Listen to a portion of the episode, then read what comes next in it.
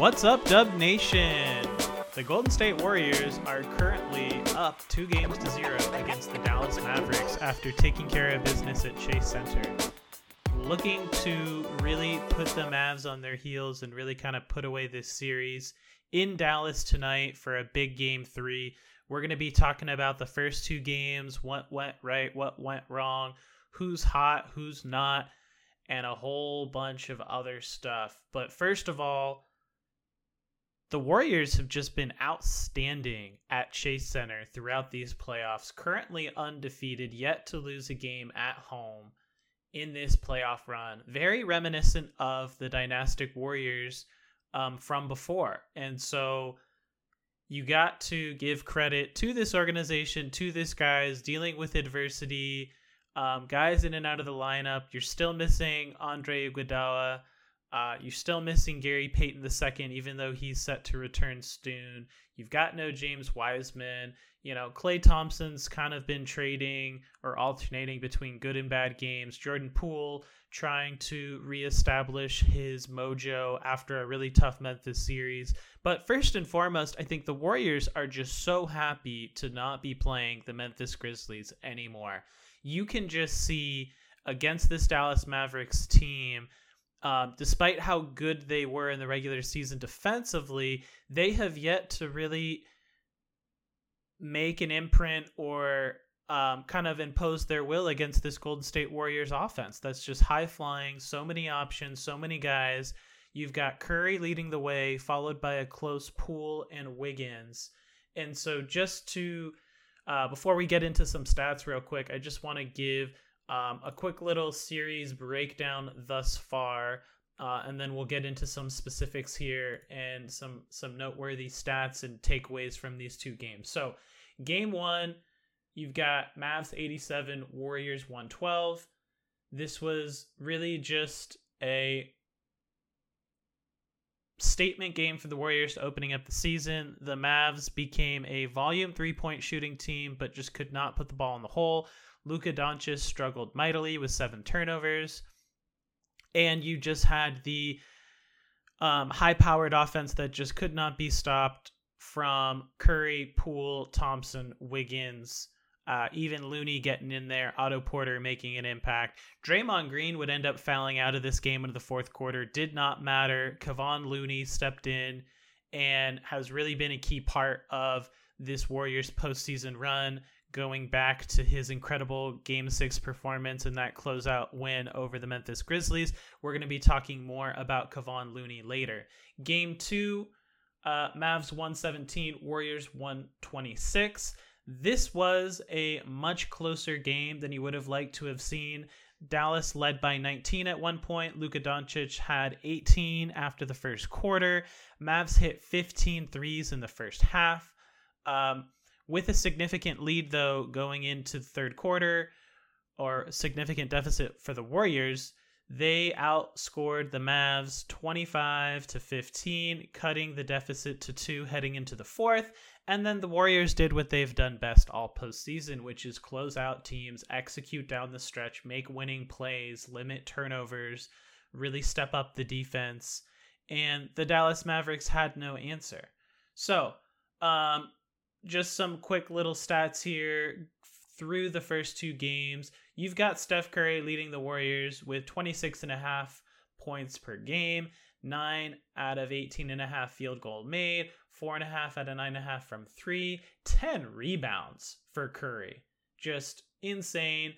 You know, out of position rebounding for Curry. Really love to see that. Struggling from the free throw line, but obviously for one of the game's best free throw shooters and shooters of all time. Not super worried about that, but still shooting four out of five and a half free throws um, per game in these first two games. Jordan Poole, 21 points, second leading scorer, seven, a, seven and a half out of 11 field goals made, but only one and a half out of four three point field goals made. 100% from the line, four and a half out of four and a half.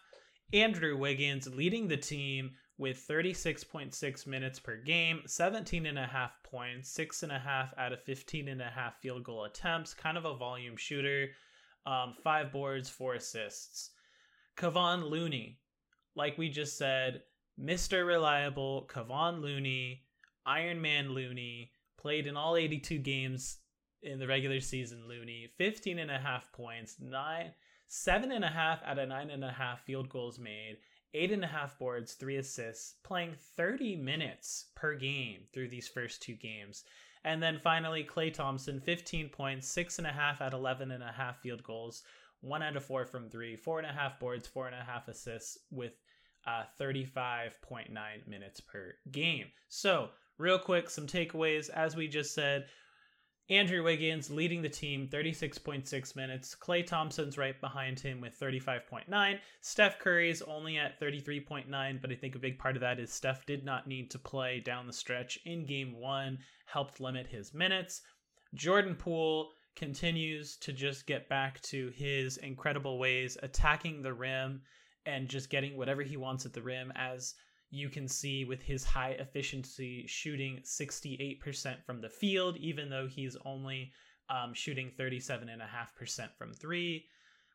And then Kevon Looney. I mean, what more needs to be said? Shooting nearly 80% from the field, just doing a little bit of everything, holding his ground on switches against Luka and Brunson. Um, in game one, the Mavs decided to isolate and attack Kevon Looney off pick and rolls. It did not go well at all. I honestly think in watching the games that Kevon Looney, not necessarily as a primary defender, but very reminiscent to the days of um, all the back and forth playoff series between the Houston Rockets, where Looney just holds his own against these um, combo guards like Harden or Luka, who aren't necessarily the most explosive or have such a big, quick first step. Um, and just hit, Looney's ability to move laterally and to get to the right spot, to not reach in. Um, he just has great defensive instincts, and he's just been coached for so long and just developed so good habits, um, such good habits that he's just able to body them up, use his size and his length to stay in front, contest the shot, and not give up uncontested layups, all without fouling. So, uh, really think that Kevon Looney, you know, I've been touting him all season long. One of the most underrated players on the Warriors. You had uh, Draymond Green get into foul trouble in both games one and two. You know, as I mentioned, or did not mention, I left out Draymond Green's stats from these first two games. Green obviously has um, almost always has more impact than what the box score shows, but Green has struggled in this series um, with fouls, with turnovers. He has been aggressive trying to attack the rim. He has done a great job uh, rebounding, trying to find the open man, uh, helping to run the offense. And you know, he is the heart and soul of this team. He is he is kind of the offensive hub. But um, you know, I don't think that the Mavericks really have options in the front court that really require Draymond. Like compared to um, the first two series against the the Denver Nuggets or the uh, Memphis Grizzlies. There's no Nikola Jokic. There's no Jaren Jackson Jr. or Steven Adams. The Mavs play small. They don't have a lot of size. They basically have uh, two bigs. They have Dwight Powell and they have Maxi Kleber. And Dwight Powell only plays like 12 to 15 minutes a game. Uh, and it's really Kleber, Kleber that they want out there for shot blocking and three point shooting. Um, Dwight Powell is not really a shot blocker. He is more of a uh, above the rim dunker kind of guy, offensive rebounder kind of guy who hasn't really had much of an impact yet in this series. So I think that has really played into the hands of the Warriors not being able, uh, the Dallas Mavericks not being able to punish the Warriors inside in the paint, and the Warriors have just feasted. Uh, when you look at team stats through these first two games, the Warriors have out rebounded the Mavericks in total rebounds 94 to 65. That's 29 more rebounds the Warriors have pulled down in two games. Um, assists, almost the same 57 to 36 in assists. That's 19 more assists. So you're just seeing um, two very different clashing styles of basketball being played here. Obviously, when you've got a perennial superstar like Luka Doncic. You put the ball in his hands, you let him go to work. Jalen Brunson operates very much in the same way. You put the ball in his hands. He's so crafty and shifty. He gets into the paint. He's got all these leaners, floaters, footwork, jab step, turnaround, etc. And so, you know, Dallas plays at a very slow pace. They draw out the shot clock. They try and get the shots they want, but it's not through um, a ton of passing or a ton of ball movement. It is much more isolation based and isolation heavy and you can just see those styles really clashing. The Warriors, who have been, you know, one of the best defensive rebounding teams in the league in the regular season, who out rebounded the Memphis Grizzlies despite having a smaller front court throughout most of the series, continue to do so against the Mavericks. Um, it's just really incredible. You've got Looney, Draymond, Wiggins, Curry, Otto Porter Jr. when he's out there. Just so many guys who have the right mentality of securing offensive and even de- and most especially defensive rebounds. Limiting the other team to second or third shot attempts has been really important, especially when you play against a team like the Dallas Mavericks that love to shoot threes. Uh, great segue into the next team stat. The Mavericks have attempted 93 three pointers through two games compared to the Warriors 57. And they've made 32 of them. 32 out of 93. And the Warriors are 24 for 57. Let that sink in a moment. The Mavericks are attempting nearly 53 pointers per game through the first two games of the playoffs. That is insane. Um, not hitting them at a very high clip, you know, again, 32 out of 93. So, wow. Um, and when you look at total field goals attempted, both teams have attempted exactly 164 field goals, but the Warriors have made 92 of theirs, and the Mavericks have only made 68. So, no surprise that the Warriors lead this series 2 0. Again, to recap, the Warriors have out rebounded the Mavericks by 29 rebounds, 19 assists uh, 24 more made field goals on nearly 40 less attempts from three, and yet only have hit eight less threes than the Mavericks. Free throws are about even 30 to 30 out of 41 versus 36 out of 50 leaning the Mavericks. Field goal percentage obviously 56.1 for the Warriors, 41.5 for the Mavericks. And the most important stat, really, for the Warriors turnovers 28 to the Mavericks 25. So so I'm just blown away that those those numbers are just absolutely staggering. Um and this season even the best the Warriors can play. Again, you're looking at Klay Thompson only scoring 15 points, 1 of 4 from 3. Um Draymond Green hasn't even really made the type of impact that you'd expect from him. He hasn't really had one of those statement triple double type games with like three or four steals or blocks. Um, Steph Curry's only shooting 72% from the free throw line. You just see how incredibly deep this Warriors team is, how many options they have. Steve Kerr, um, Bob Myers, they've really assembled an incredibly deep and resilient Warriors team. You've got uh, you know, issues with Draymond, you bring in Kevon Looney, you bring in Otto Porter Jr., and the Warriors don't lose a step. Um, Steph Curry's off the floor. You've got Jordan Poole leading the second unit, who's just shown so much growth in year three, being able to get to the rim, get to the foul line, not be reliant on his outside shot or his three point shooter, his three point stroke. Um, just so many ways for this team to score, and so much has to go right for Dallas to really be able to make this a competitive series. Now, again, like we said earlier in the show, the Mavs did expose the Warriors defensively and got out to that big first quarter and first half lead that the Warriors had to cut into. So, be really interesting to see going into this game 3 at Dallas which version of the Mavericks are going to show up is it going to be the same team that continues to put up, you know, nearly 40 to 45 three point attempts per game?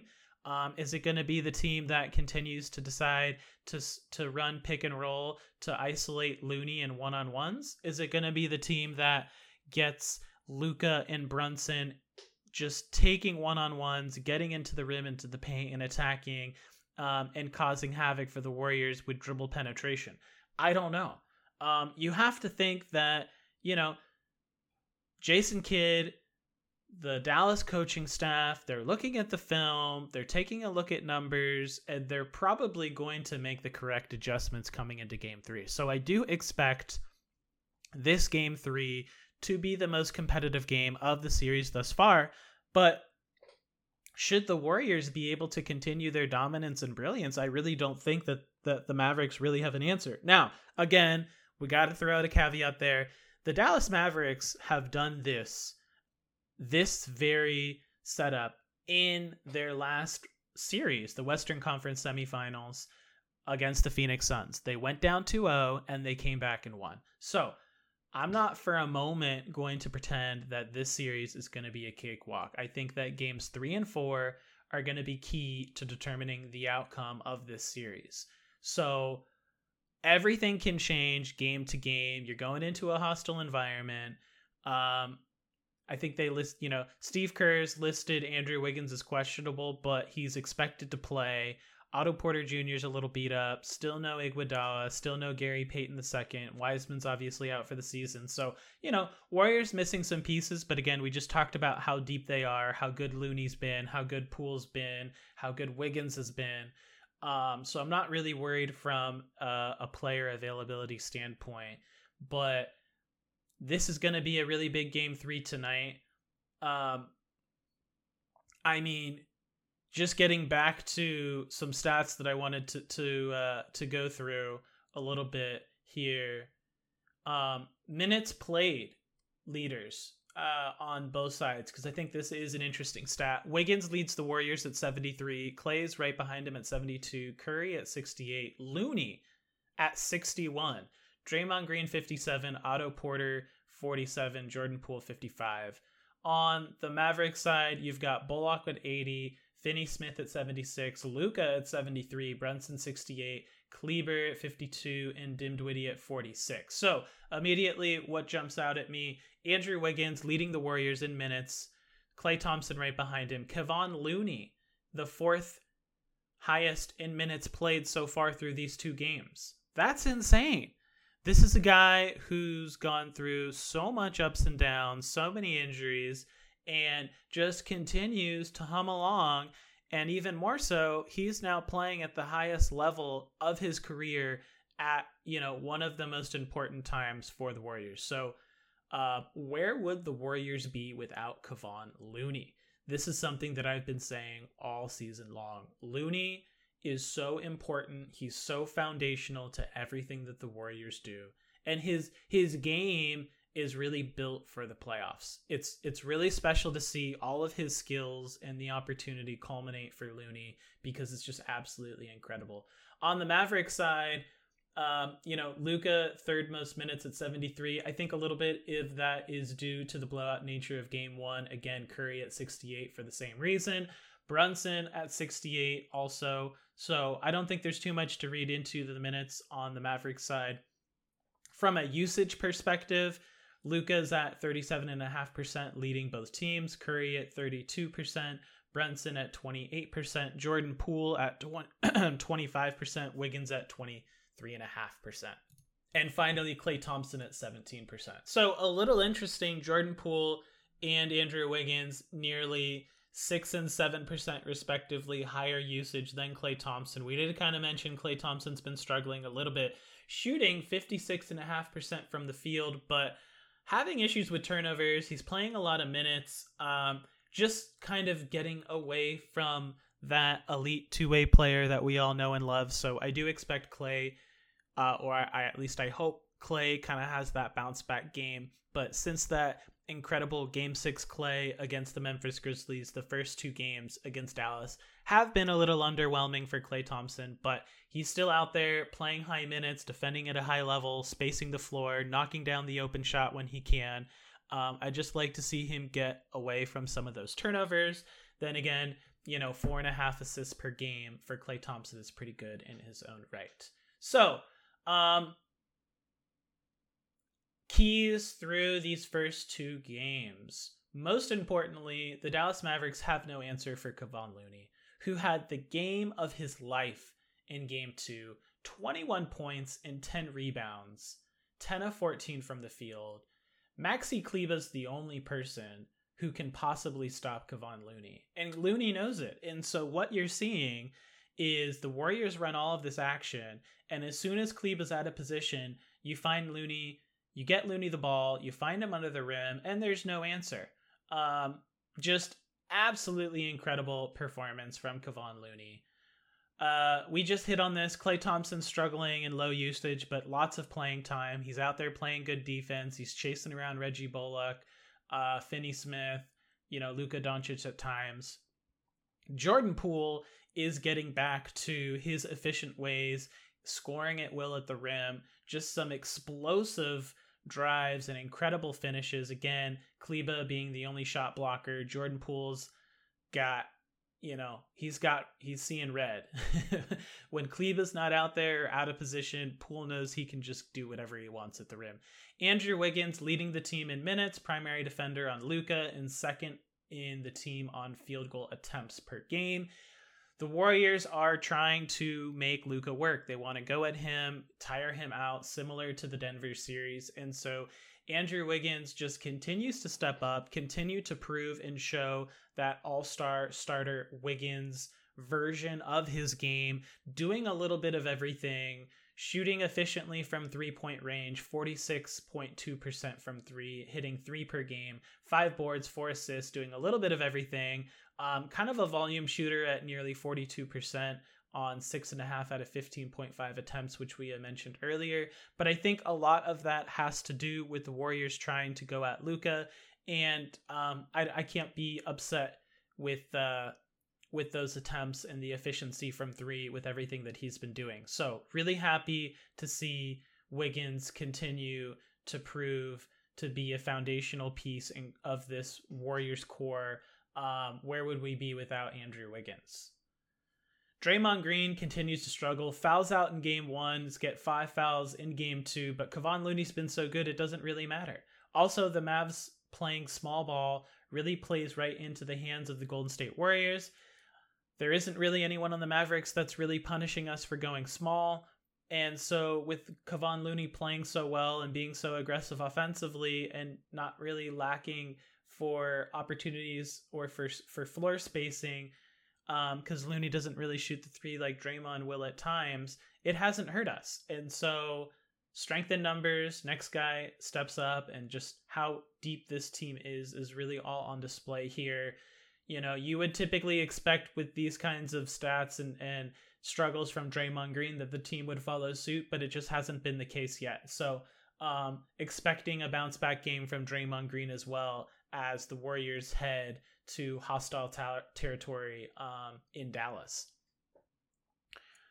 Uh, next point I wanted to make, a hit on this a little bit earlier. The Mavs really exposed the Warriors in game two in the first half by attacking the rim in one on one situations, avoiding the pick and rolls, avoiding Kevon Looney. Why did they go away from that in the second half? I don't know. Um, you have to think that the team is talking about it, both the Warriors and the Mavericks. Um, one of the most exciting and interesting parts of the playoffs is the chess match, all of the strategy, the adjustments that happens on both sides, whether that is lineup changes, whether that is style of play, whether that is sets that are being run, and it only gets more um, strategic as the series goes on, as you have more film that you've reviewed, as you've become more acclimated and familiar with the other team. And so you know, this is the Western Conference Finals. This is sink or swim. This is, you know, money on the line. So it brings out the best and most intensity from everyone. So I do expect to see more of what worked from Dallas in game two than what didn't work in the second half of game two and game one. Um, last thing I wanted to say here, uh, key takeaways. Moses Moody played nearly nine minutes in the fourth of game two. This is huge. Um, Moody got minutes over Jonathan Kuminga, Damion Lee, who kind of struggled in the first half of game two. And so, I mean, that whole narrative that the Warriors drafted these young players who weren't going to be able to help out in the postseason, I mean, it's already been proven wrong. So, Moody hit a three. Uh, he didn't do much in the box score, but played really good defense, found himself in the right place at the right time, didn't make many mistakes. So, gotta love to see that. Moses Moody matches up well here. Be interesting to see how Kerr continues or doesn't continue to deploy him in certain situations. Um, if Jonathan Kuminga gets opportunity or not. Um, and then obviously Bjelica and Juan Toscano Anderson really just not in the rotation or needed for this matchup. Uh, my prediction here going into game three if the Warriors can take care of business and continue to play at a high level, the version of the Warriors excluding the first half of game two, I, I'm thinking Warriors take this in five. If Dallas somehow regroups, starts to hit more threes as they're attempting them at such a high level, gets back to what worked for them in that first half of game two, Luka continues to just be an absolute dynamo offensively, scoring 40 points uh, on low turnovers. Brunson continues to kick in 20 to 30. Uh, maybe the Mavs can tie it up. Maybe the Mavs can take game three or four and push this out a little bit. But um, for what I'm seeing thus far, again, with the caveats that Dallas did this very same, um, you know, did the dance the very same dance against the Phoenix Suns, dropping the first two games, and then really came out aggressively in games three and four. Um, I've got I've got Warriors in either five or six, but I, I think right now I'm leaning for Warriors in five. Before we close out here, I just wanted to remind you guys, for everyone out there playing fantasy basketball, I just wanted to let you know, if you didn't already, that there is no such thing as the off season in the fantasy world. Only the pre-draft season. And here at Sports Ethos, we've already begun our pre-draft season. Our expert analysis are working day in and day out, pumping out important lessons learned and draft analysis on these incoming rookies so that you, the listener, can get ahead on your prep. And also, we're going to have incredible free agency and summer league coverage as well. But you must be a part of our premium member team. Right now, stop what you're doing, head to sportsethos.com, click on the premium tab, and grab a fantasy pass today. Seriously, just cook one extra lunch per month because it's only $5.99. See you there. Thanks for tuning in, guys. This has been a We Believe Golden State Warriors basketball podcast, a sports ethos presentation.